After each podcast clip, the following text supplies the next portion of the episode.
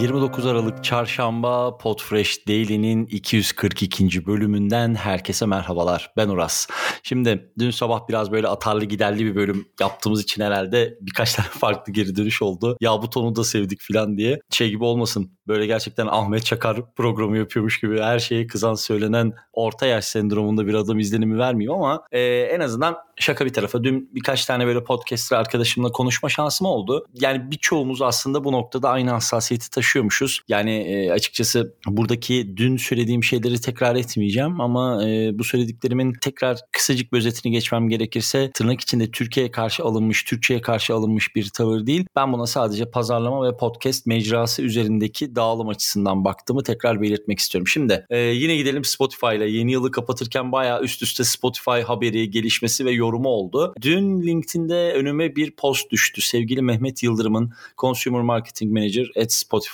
Çok da keyifli bir profili var. Ben de tanışmıyorum. Daha dün arkadaşlık isteği gönderdim LinkedIn'den. O yüzden kendisine yorumlarını sorma şansım olmadı. Eğer cevap gelirse soracağım. Mutlaka onları da Podfresh Daily içerisinde sizlerle paylaşırım. Belki bir gün birlikte burada bir daily kaydetme şansımız olur. Şimdi e, sevgili Marketing Türkiye ekibi çok keyifli bir röportaj yapmış. Gerçekten çok kıymetli. Esther Gazano ile. E, şimdi burada birazcık böyle şeyden bahsedilmiş. 2021 senesi içerisindeki sesli tüketimler, Spotify tarafındaki sesli tüketimler ve bunların Türkiye tarafındaki dinlemelerin Spotify tarafına yansıması gibi. Böyle gerçekten e, aslına bakarsanız oldukça kıymetli bir röportaj olmuş. Umarım yanlış söylemiyorumdur ama Nafizcan Önder yazıyor haberin altında. Hem kendisine hem de Marketing Türkiye ekibine kocaman teşekkürler ve alkışlar. E, burada Esther Gazano kim diye soracak olursanız Spotify'ın Güney ve Doğu Avrupa kullanıcı pazarlaması direktörü. Hem haberin linkini hem kendisinin LinkedIn profilinin hepsini Podfresh Daily'nin açıklamalar kısmına ekleyeceğim. Şimdi e, burada yapılan röportajın ağırlıklı olarak e, odak noktası Spotify'ın hepimizi kasıp kavurduğu Wrapped uygulaması. O böyle Instagram'da, sosyal medyada her tarafta işte neleri dinlediğimizi, 2021 senesi içerisinde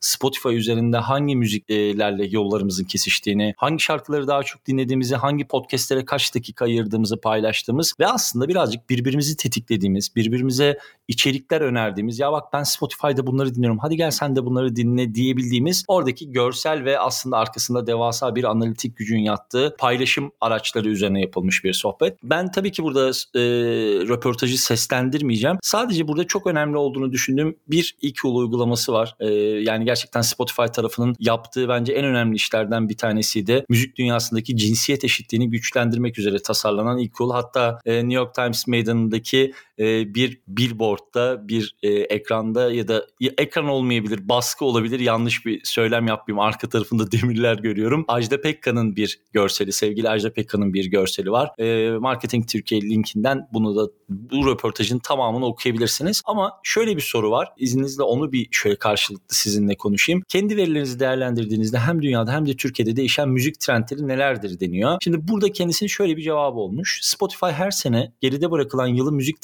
trendlerini gösteren ve dünya genelinde 381 milyon insanın dinleme alışkanlıkları ile yıl boyu gerçekleştirdikleri audio keşiflerini ortaya koyan en genç, en çok dinlenen sanatçı, albüm, şarkı, podcast ve daha fazlasını açıklıyor. Bunun altında tabii ki çok detaylar var podcast özelinde bir röportaj olmamış. E, dolayısıyla podcast geçen kısımlardan bahsediyormuşum gibi olmasın. Ama son soruda da şöyle bir soru sorulmuş kendisine. 2021'de audio streaming adına yükselen trendler nelerdi? Bu doğrultuda Spotify'ın 2022 ve gelecek hedeflerinde neler var? Nefis bir soru gerçekten. Burada özellikle işte bizlerin daha önceki bölümlerde çok sıklıkla konuştuğu e, Spotify ekosistemine canlı audio yayın özelliği eklenen e, Spotify Green Room'dan bahsetmiş kendisi. Sesli kitap alanındaki iddiamızı daha hızlı bir şekilde şekilde ortaya koymak için Findaway'i satın aldıklarından bahsetmiş. İşte dünya genelinde destekledikleri o milyonlarca ses, yeni sesin keşfedilmesini sağlayan destekledikleri sanatçılardan bahsetmiş. Burada Türkiye bakış açılarıyla şöyle bir genel bir okuduğum zaman röportajın tümünü okuduğum zaman Türkiye pazarının dinamiklerinin çok net farkındalar ve buradaki e, bu yüksek tüketimi bence çok kıymetli bir şekilde konumlandırmışlar. E,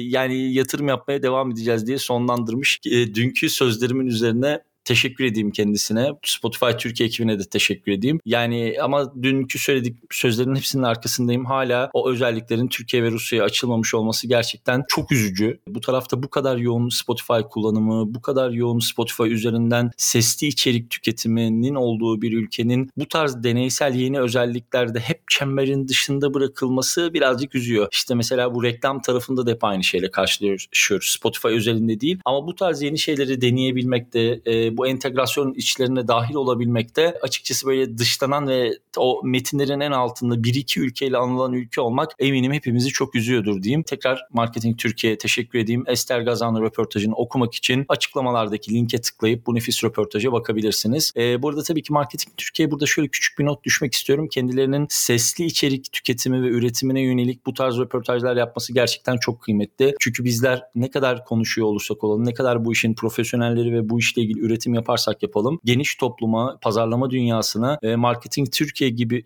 büyük yayınlar ve otorite yayınlar sayesinde yayılacağını ve duyulacağını belirtmekte fayda var diye düşünüyorum. Çok da çenemi düşürmeyeyim. Yeni yıla girmek üzereyiz. Herkes keyifli. Kimse şu anda herhalde bunları daha fazla duymak istemiyordur.